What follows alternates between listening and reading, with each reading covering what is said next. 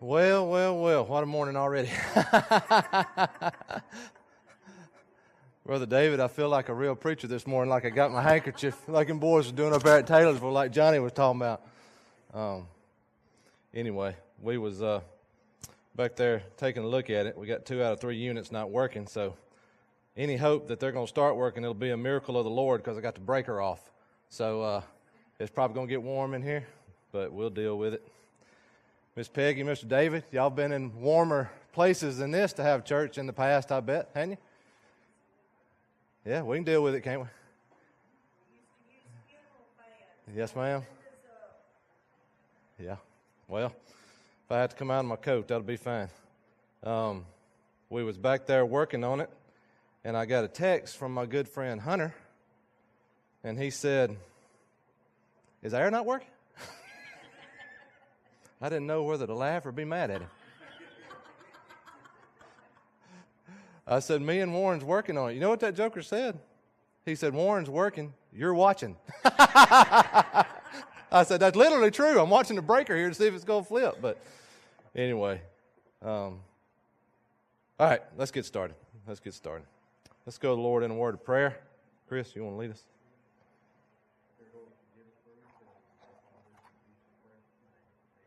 Amen. Revelation chapter seventeen is where we'll find ourselves this morning. Revelation seventeen, we've been stepping through the end times. We've talked about a lot of things. We've talked about the times of the Gentiles. We've talked about the rapture. We've talked about the two witnesses. We've talked about the tribulation. And we just finished talking about the tribulation, and we're here in Revelation seventeen talking about the fall of Babylon. We were in Taylorsville, uh, supposed to come home at lunch Friday, and Brother Mike Bagwell was preaching the night services there starting on Wednesday, and he made a statement that he was going to preach on the rapture on Friday night. So we decided to stay. And as he was preaching, Johnny would nudge me in the back and say, "You need to get up here and correct his theology on that." I'm kidding. He was right along with us. I was proud, too, because I was sitting there going, "Oh, mm, please say what I said. I hope I was right." But uh, anyway, it was, a, it was a really good message. Um, but we're here in Revelation seventeen. We're talking about the fall of Babylon. We've been talking about, I don't have my slides this morning. I'm thinking about not using them as much. Um, If it's just text on the screen, I mean, what good is it really? I mean, there are some things I want to show you in the future, um, but sometimes I find myself just basically skipping through text because we get ahead of ourselves, so we'll just kind of talk about it like this. Um, but uh, we've talked about what does this Babylon represent? And I, I made a statement, and it's true. Um Depending on who you read after, depends on what you're going to find. um, some people say it's one thing. Some people say it's another. Some people say it's just Rome, and some people say it's this and that, and some people, some people say it's the United States of America. So I decided we'd just read the Bible and see what we can glean there. Um, there are some really good writers I read after, Oliver B. Green, um, couple of other guys like that. I, I do. I, I trust those guys. They're, in my opinion, uh, really good Bible preachers. Um, but this Babylon, we made, we talked about it last time. I, I, I don't even remember. I didn't have, we got home last night and our air wasn't working. So it's been a whirlwind since we got home, to say the least. But I didn't really have time to go back and look. But if I remember right, we kind of talked about, some people say this is This is uh, the, the it, it's Rome, and it's the Roman Empire, and it's the the the papal authority. If you understand what I mean when I say that, I mean the the Pope and the Catholic Church. And some people say it's just that, and I just don't agree with that. Um, I think it has a much broader scope. Now, we've already talked about that. Does it include a quote-unquote revived Roman Empire system? Yes, I believe it does. but I don't believe that's all it includes here. Um, when you go back and you study Babylon, as we're about to look at a, a few things, you'll find that the Bible uses the word Babylon to represent uh, a couple of different things, one of them being uh, any religious system that opposes the true God. And uh, I agree with that. I also said before, you know, there's some people that say it's not a real city, it's just representing a system. I don't agree with that. If you read Revelation chapter eighteen, I think it's clear that the men of that time and the, the, the political figures of that time are mourning the loss, the physical loss of a city. So I think it's a physical city. That's kind of when we got into how could it be a physical city and represent a system of things? Well, there's, I don't even know, Mister David can correct me, I don't know what you call it, dual typology or whatever. There's that in the Bible all the time where you see that God is saying something. In particular, we looked at the king of Tyrus. He's speaking to the actual king of Tyrus. Later, though, he's evidently speaking to or about Lucifer. And so the king of Tyrus becomes a type of Lucifer. And that happens. And, and we talked about it last time. Remember, it's when Wanda corrected me. We were talking about, I said it was, it was Isaac and Jacob and Rebekah and the unnamed servant. Well, it wasn't. It was Abraham and Isaac, and I may have just said it wrong again. It was Abraham. Wanda, why don't you just tell us what it was? It was Abraham and Isaac and Rebekah and the unnamed servant, being a type of God the Father with Abraham, God the Son with Isaac, the bride, the church in Rebekah, and the Holy Spirit in that unnamed servant. And now later, he is named. But in that instance, he's not named because he's going to call out and find a bride, and everything he does and says points to the Son. And that's what the Holy Spirit does. You know, Jesus said that when the Holy Spirit comes, he won't speak of himself, he'll speak of me. And that's what he does. He points us to Christ. And sometimes I think we, um, I can't think of the word. Sometimes, well, let me put it this way. God the Holy Spirit is just as much God as God the Father is. Just as much God as God the Son is. But sometimes, maybe even unknowingly, we regulate God the Father here and God the Son here and God the Holy Spirit here. That's not how it is at all. They're all God. Now, I can't explain that, and you can't either. If you can, you need to be up here instead of me.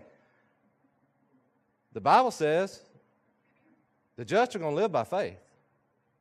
And there's things in this Bible, Miss Peggy, we've said it a hundred times.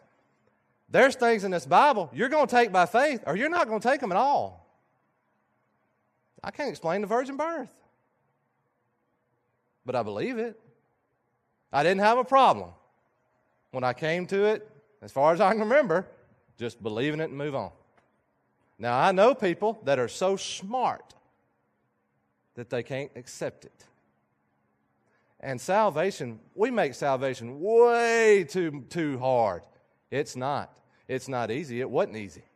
It was not easy to purchase our salvation. But it's a simple gospel. Believe on the Lord Jesus Christ, and thou shalt be saved. Doesn't say anything about baptism. It doesn't say anything about doing better before you decide to give your life to Christ. You can't do better. I've heard it before, and somebody was kind of talking about it. I think it's Brother Tom Gillum out there. You know what happens. You hear it all the time, I'm going to turn over a new leaf. And I've said it up here, so y'all know. You know what happens when you turn over that new leaf, right?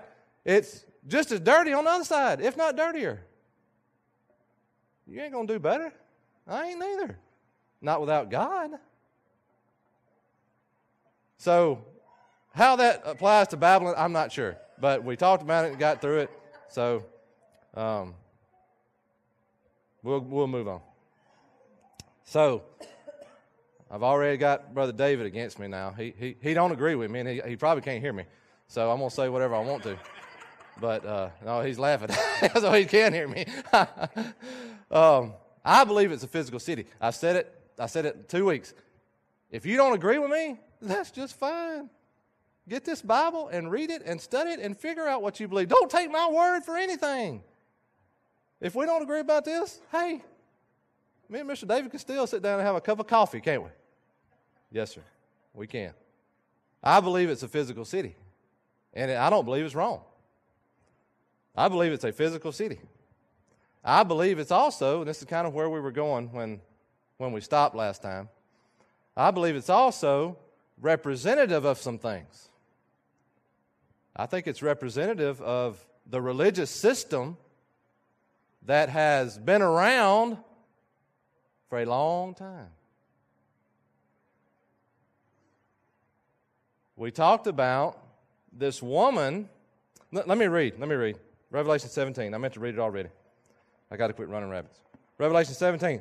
We're going to read the Bible. This is the most important thing we'll do in this class, not listen to me. Revelation seventeen. We'll just read one through five because I said we got to put in somewhere. Um, verse one. And there came one of the seven angels which had the seven vials and talked with me, saying unto me, now y'all all know who the seven, well, not who, but you know about the seven angels. You know about the seven vials. We've already talked about them. Okay? Come hither, and I will show unto thee the judgment of the great whore that sitteth upon many waters. Well, he didn't mix any, he didn't mince any language there, did he?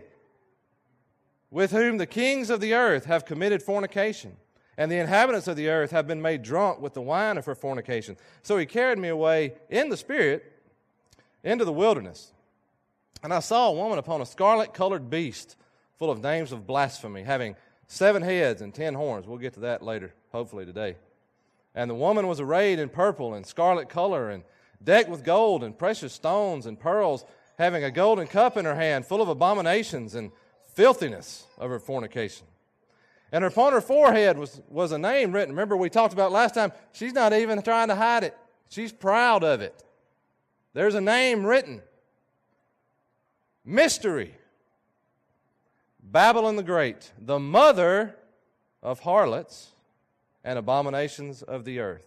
And I think that's where we stopped. And I saw the woman drunken with the blood of the saints and with the blood of the martyrs of Jesus. And when I saw her, I wondered with great admiration. Now, remember, we talked about that word admiration. Doesn't mean that John saw her in any type of favor. It's just that he was in awe at what he was looking at. It says that she is the mother of harlots and abominations of the earth. And that's what we were talking about. We were talking about Babylon. Babylon. Now, this is Babylon from when we've studied the times of the Gentiles, and we talked about King Nebuchadnezzar. It's, it's Babylon. But evidently, this woman, this Babylon system, has infected all the earth. And, and this is where we stop. How is that possible? There were people in Nebuchadnezzar's day, as great as he was, that probably didn't even know who he was. So how could Babylon have infected everybody? And I feel like I'm just talking at you instead of teaching. But you have to go back and look. We talked about right at the very end, Nebuchadnezzar did not build the original Babylon. He was restoring Babylon. And he was restoring the worship of Babylon. Can anybody tell me who that was besides Brother David? Well, we got two Davids now. Who who they worship in Babylon? Does anybody know? This is this is right where we dropped off.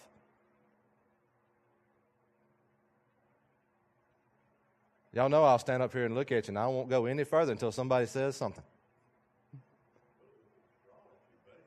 Well, yeah, sure.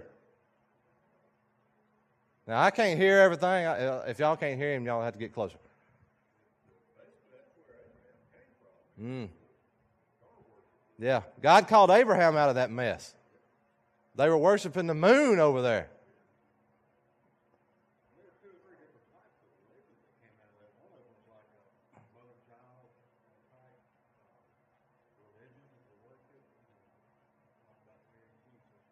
Mm-hmm.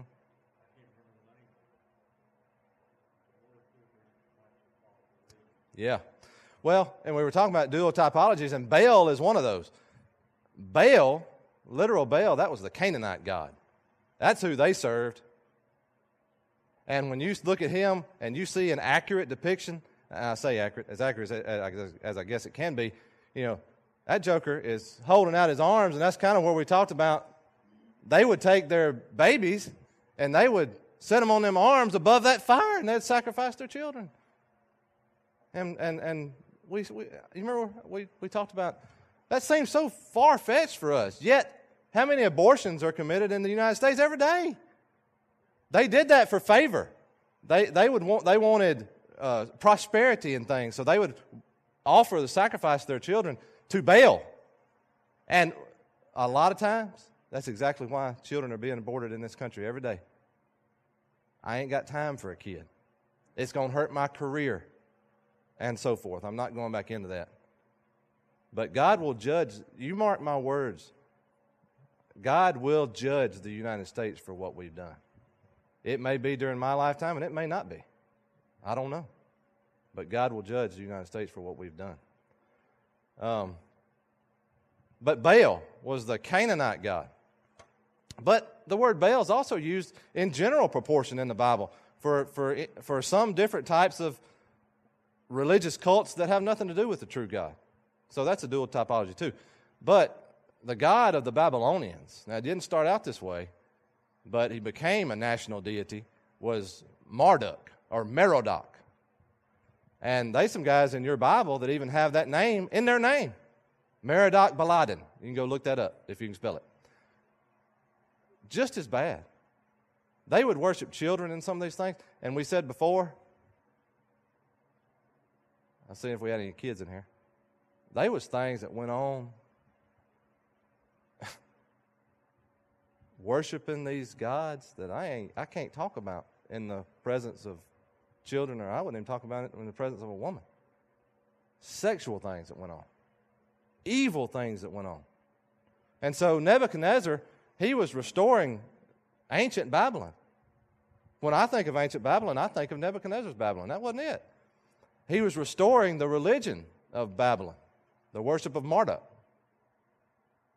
Um, so how could Nebuchadnezzar's Babylon infect the entire world? I don't think it could. So what's the Bible talking about? If I believe that it's Babylon, what's the Bible talking about when it says that basically this Babylon religious system, this anti-God system has infected the entire earth? Well, if we go back, and this is my first time not using my slides, to Genesis ten, take your Bible and turn to Genesis ten. And if I was Brother Tom Gillum, I'd point out how many people in here didn't bring a Bible with them to church. But anyway, Genesis ten, I don't know if you had one or not, but I hope you do. He can hit you right between the eyes, by the way, but it's good for you. Genesis ten. Let's see if I can find what I'm looking for.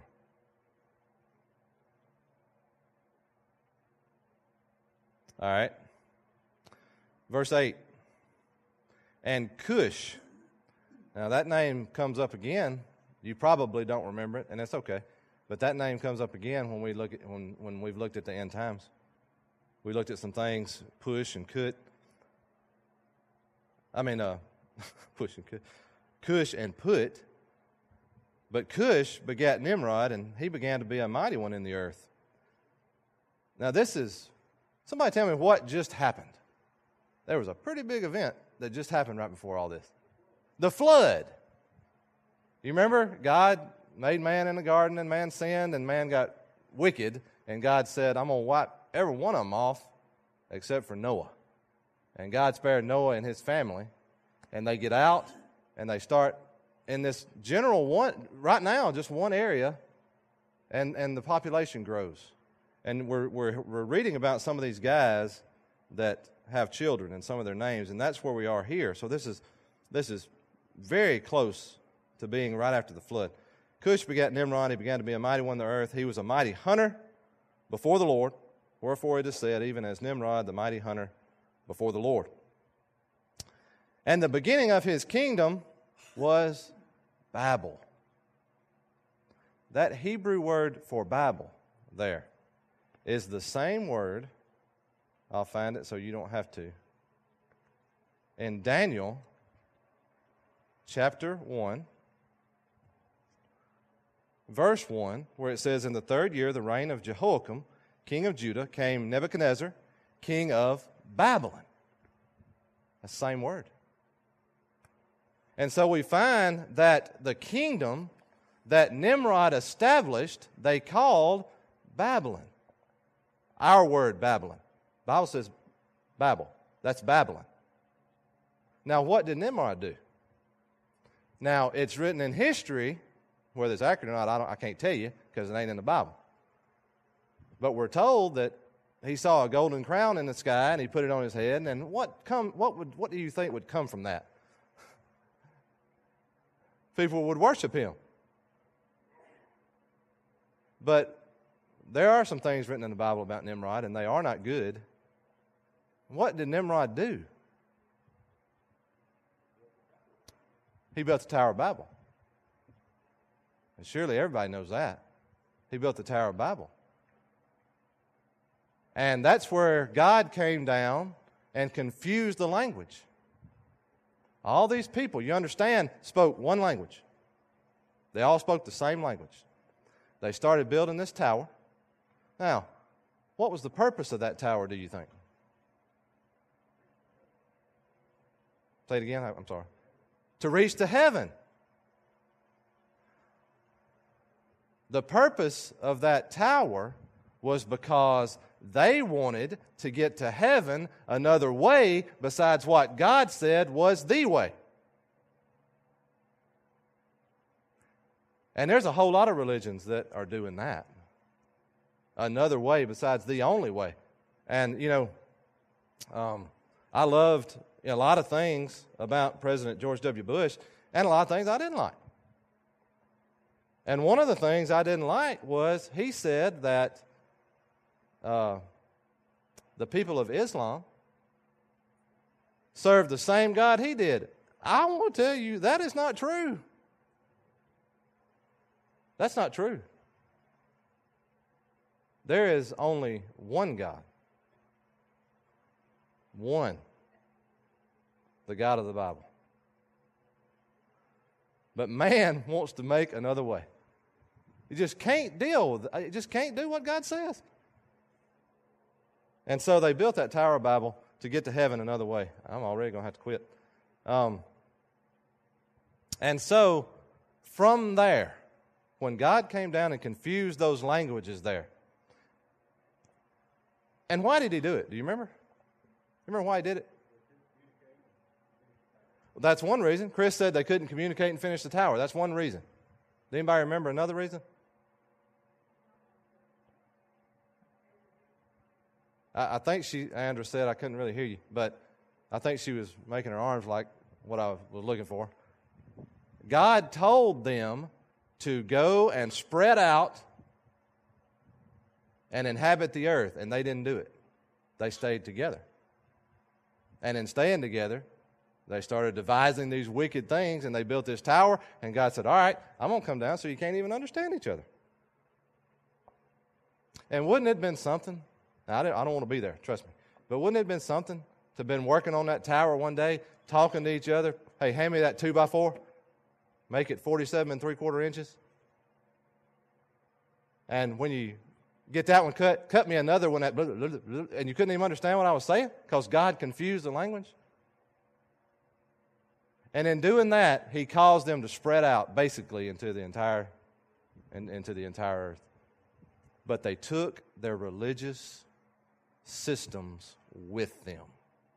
And so we see that the religious system of this Babylon truly infected the entire earth. all from the time of Nimrod. And so, while I do believe it's a city, yes, I, I don't think there's any way around it.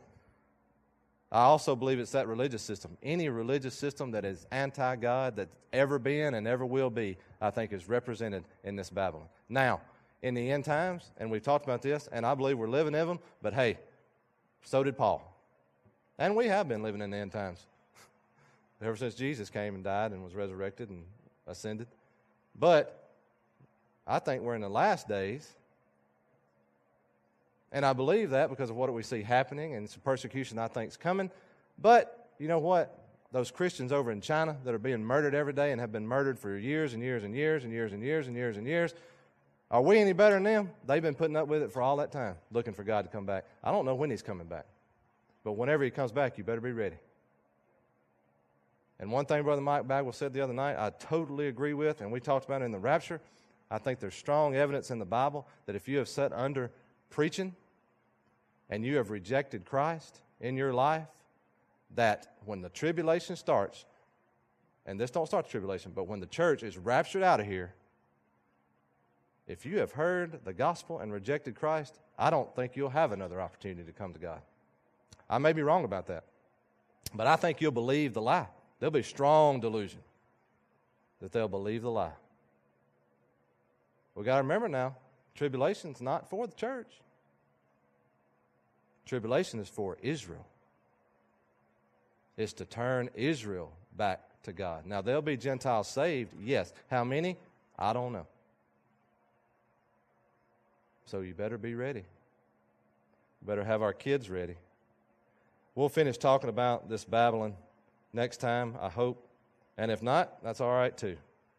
But let's be sure we worship the Lord today. Um, it's good to have Brother David Horner with us.